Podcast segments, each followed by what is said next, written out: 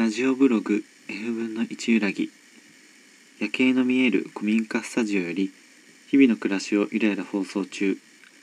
こんばんはラジオパーソナリティブロガーの森きょんです。はいということで、えー、第13回目を迎えました。皆さんこんばんは。えっ、と前回、えー、この国の片隅に」というタイトルで、えっとまあ、2回に分けて放送させていただきましてえっとまあメッセージを募集していました、えー、まあ、今週募集しているのでまだあの皆さんから送っていただきたいんですがそのテーマが「えー、世界の片隅で〇〇を叫ぶ」というあの、まあ、ある映画の、まあ、タイトルをもじったえー、テーマを設けていました。あのまあ何か叫びたいことあの思っていることやその思いの丈っていうのをあのまあこのラジオにあの投稿してあの言葉にしてもらったらどうかなと思って、えー、そのラジオとして伝えたいことがあればあの教えてくださいというふうに言ってました。それでですねあの、まあ、メッセージというかあのコメントにあの寄せてくださった方があのいらっしゃったので、まあ、あのメッセージではないんですけれどもそのテーマのこと書いてくださっているのでちょっとまあ今回初の試みとしてあのちょっとこのラジオで読ませていただきたいと思います。はい。えー、まあ、一応お名前というか、まあ、ラジオネームということで、えー、ラジオネームまいまいさんからのお便りです。えー、森きょんさんの声好きです。心地よいですありがとうございます、えー、世界の片隅で〇〇を叫ぶ隣にいてくれてありがとう叫ぶというかつぶやく。1月5日に出産して入院中です。いろいろあった出産でしたが私は元気で息をしています、えー、ということです。まいまいさんありがとうございます。あの、まあ、勝手に読ませていただいたんですがあのめちゃくちゃ嬉しいです。ありがとうございます。あのうん。隣にいてくれてありがとうっていう言葉ですね。あの叫ぶっていうふうに教えてくれました。あのまあなんとなくあのああの方だろうなっていうのはあの僕は予想はつくんですけれどもこのメッセージからするにあのお子さんを最近あの出産されたみたいですね。おめでとうございます。はい、もう本当良かったですね。いろいろあったみたいですがあの今は元気であの赤ちゃんの隣であのまだ寝ていらっしゃるんですかね。はい。うん。まあ、そんななんかなんて言うんでしょうね。入院中のこう暇つぶしにでもなんかこのラジオをちょっとこう聞いてくださ聞いてくださったりしてるのかなと思ったらもうすごい感激ですね。嬉しいです。ありがとうございます。うん、うん、隣にいてくれてありがとう、うん、やっぱりその、まあ、僕はあの男なのであれ分かんない分からないんですがやっぱり出産するのってすごく大変なことだと思うしあの何て言うんでしょうね。簡単なことではないと思うんですけれどもやっぱり生まれてきてくれたらありがとうっていう、まあ、感謝の気持ちが、まあ、湧いてくるんでしょうね。うん、ちょっと親に親の気持ちになってみないとわからないところではありますが、その何て言うんでしょうねすごくシンプルで素直な言葉が伝わってきて、うん、その出産された後のまあ感動というかその新しいあの子供赤ちゃんへの愛情っていうのが言葉からにじみ出てますね。うん、あのまた何かあのあればまたコメントとかメッセージを寄せてください前村さんありがとうございましたはいあのこんな感じであのこれからコメントとかでもあのメッセージテーマのこと書いてくれたりとかまああのメールフォームからメッセージ送ってくれた方をこうこのラジオを通して読ませていただきたいと思ってるのであのぜひ皆さん送ってみてください。はい、お願いします。えー、で、えー、今回の,、まあ、あの本題ということで「えーまあ、森きょんラジオに出る」という、えー、タイトルにしています。まあ、今ラジオに出てるんですけど、まあ、これはただの、まあ、僕のただのラジオごっこであの家でまあ、ただ喋ってるだけなんですけれども、えー、そうではありません、えー、本当のラジオに出てきました、はい、あの写真も載っけているんですがあの NBC ラジオという長崎の、あの放送局の、えー、朝の番組「モーニングサプリ」という番組にあの生放送なんですけれども、えーと、本日あの生出演させていただきましたあの、うん、ラジオデビューですね。本当嬉しいです。あのまあなんでラジオに出れたんだって話なんですけれどもあの今僕が活動しているあの斜面地空き家活動団体作るの、えー、っと話であったりとかあの今度あのあさってかな？あさって明日。あの14日土曜日にあの作る亭のオープンデーをする予定なので、えー、その話とかをさせてもらいにちょっとラジオに出てきました。はい、えー、っとまあ結局あのラジオに出た時にですねあのまあ作るの話をいろいろ考えてきていったんですけれどもあのなんか思いのほか自由にやらせてくれましてあの予定よりもたくさんあの話す時間もあのくださったのでなんか作るの話だけじゃなくて僕自身の話もすごいたくさんさせていただいてあのめちゃくちゃ楽しかったですね。あのうん、結構生放送だったので最初緊張してあの、うん、力入ってたんですけどだんだんやっぱりあのやっぱプロのあのパーソナリティの方なのですごいこうリードしてくださいますしあのいろんな話をさせてくれたので後半すごく楽しくてもうなんかふわーっとリラックスしたままあの話すことができました。あのラジコっていうあのアプリありますよね。ラジオアプリ。あのどこでも聞けるっていうやつ。それののあの機能でタイムフリー再生みたいなタイムフリー機能っていうのがあってあの放送日の1週間以内であればあのその聞き逃した番組を聞くことができるっていうあの機能がありますのであのもしよかったらあの聞き逃した方は、えー、ラジコのアプリをダウンロードして、えー、っとタイムフリー機能でモーニングサプリ1月12日木曜日のモーニングサプリという番組あの NBC ラジオですね。を聞いてくださればあの僕のラジオデビューのあの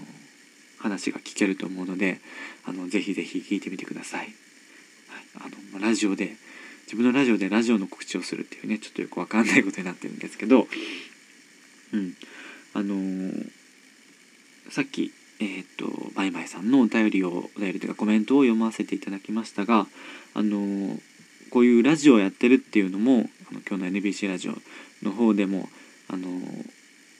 何て言うんでしょうね紹介してくださってであのせっかくだったらメッセージとか読んでみたらっていう風にあの振ってくださったんですよね。であのその「モーニングサプリ」っていう番組宛てに届いていたメッセージをあのなんと読ませていただきました3通ぐらい読んじゃいましたあの何でもやらせてくれるんだなって感じだったんですけど、うん、すごい貴重な体験でしたね、うん、なのでなんか、うんあのまあ、自分でこう考えてラジオで話すっていうのも難しいんですけどあのメッセージを読むっていうのもまたあの難しいですね。あの何て言うんでしょう。その人のこうどういうニュアンスで言ってるのかっていうのがこう想像しながら話さないといけないしあのなんかイントネーションとかアクセントとかをこここで切っていいのかなみたいなあの話口調なのでねそれがそれを考えながらパッとこう渡されたものを読まないといけないっていうのはあのなかなか難しいんだなってちょっと気づいてあの、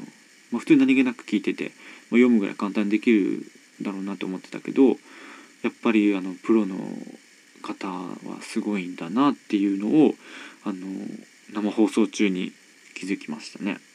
うん、やっぱり難しいけど面白いしあの聞いている人と直接ねお話できるっていうラジオっていうメディアはやっぱり面白いものだなというふうに思いました。うん、あの、でですねまあ放送が終わった後にたくさんいろんな話をさせていただいたんですけどえっとこの前の放送で話したあの1月17日に長崎で阪神・淡路大震災の追悼式をしたいということをあのラジオでお話ししたと思うんですが、えー、今日のモーニングサプリが終わった後に、えーと、実はとそのアナウンサーとかスタッフの方にあのちょっとお話しさせてもらいまして17日に追悼式をする予定なんですっていうふうに言ったところ「あそれ言えばよかったね」っていうふうにあの言ってくださってあのよかったらじゃあまた明日あの出るみたいな。うん。明日なんか明日話そっかみたいな風に言ってくださってであのまあスタジオには行かないんですけれどもあの生放送中にあの電話であの出演させていただくことになっちゃいました。またあの来週の告知をさせていただくことになってもう本当に寛大でなんかなんでしょうね何でもやってみなやってみなっていう風に言ってくださってすごくありがたいんですけどあの同じ番組に2日連続で 出演させていただくことになっちゃいました。はいあのまあ、よかったらまたあの明日 NBC ラジオの方をあの聞いていただければなと思います。あのえっと11時過ぎぐらいだったかな？にあの電話がかかってくる予定なので、まあ、あのラジコとかあのなんだっけな？あのラジカセとかそういうのであの聞いてもらえたらなと思っています。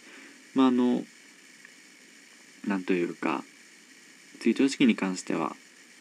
SNS で呼びかけていてあのたくさんいろんな人が行くよっていう風に言ってくれててで大人の人も何人か参加するっていう風に教えてくれててあのうん何ていうかちょっと言葉によくうまくできないんですけどこんなになんか突然言い出したことに答えてくれる人がこんなにいるっていうことにすごく感動していてやっぱりやってみるもんだなって思ったし本気になればやっぱり答えてくれる人って絶対いるんだなっていうふうに気づいてまだ終わったわけじゃないんですけど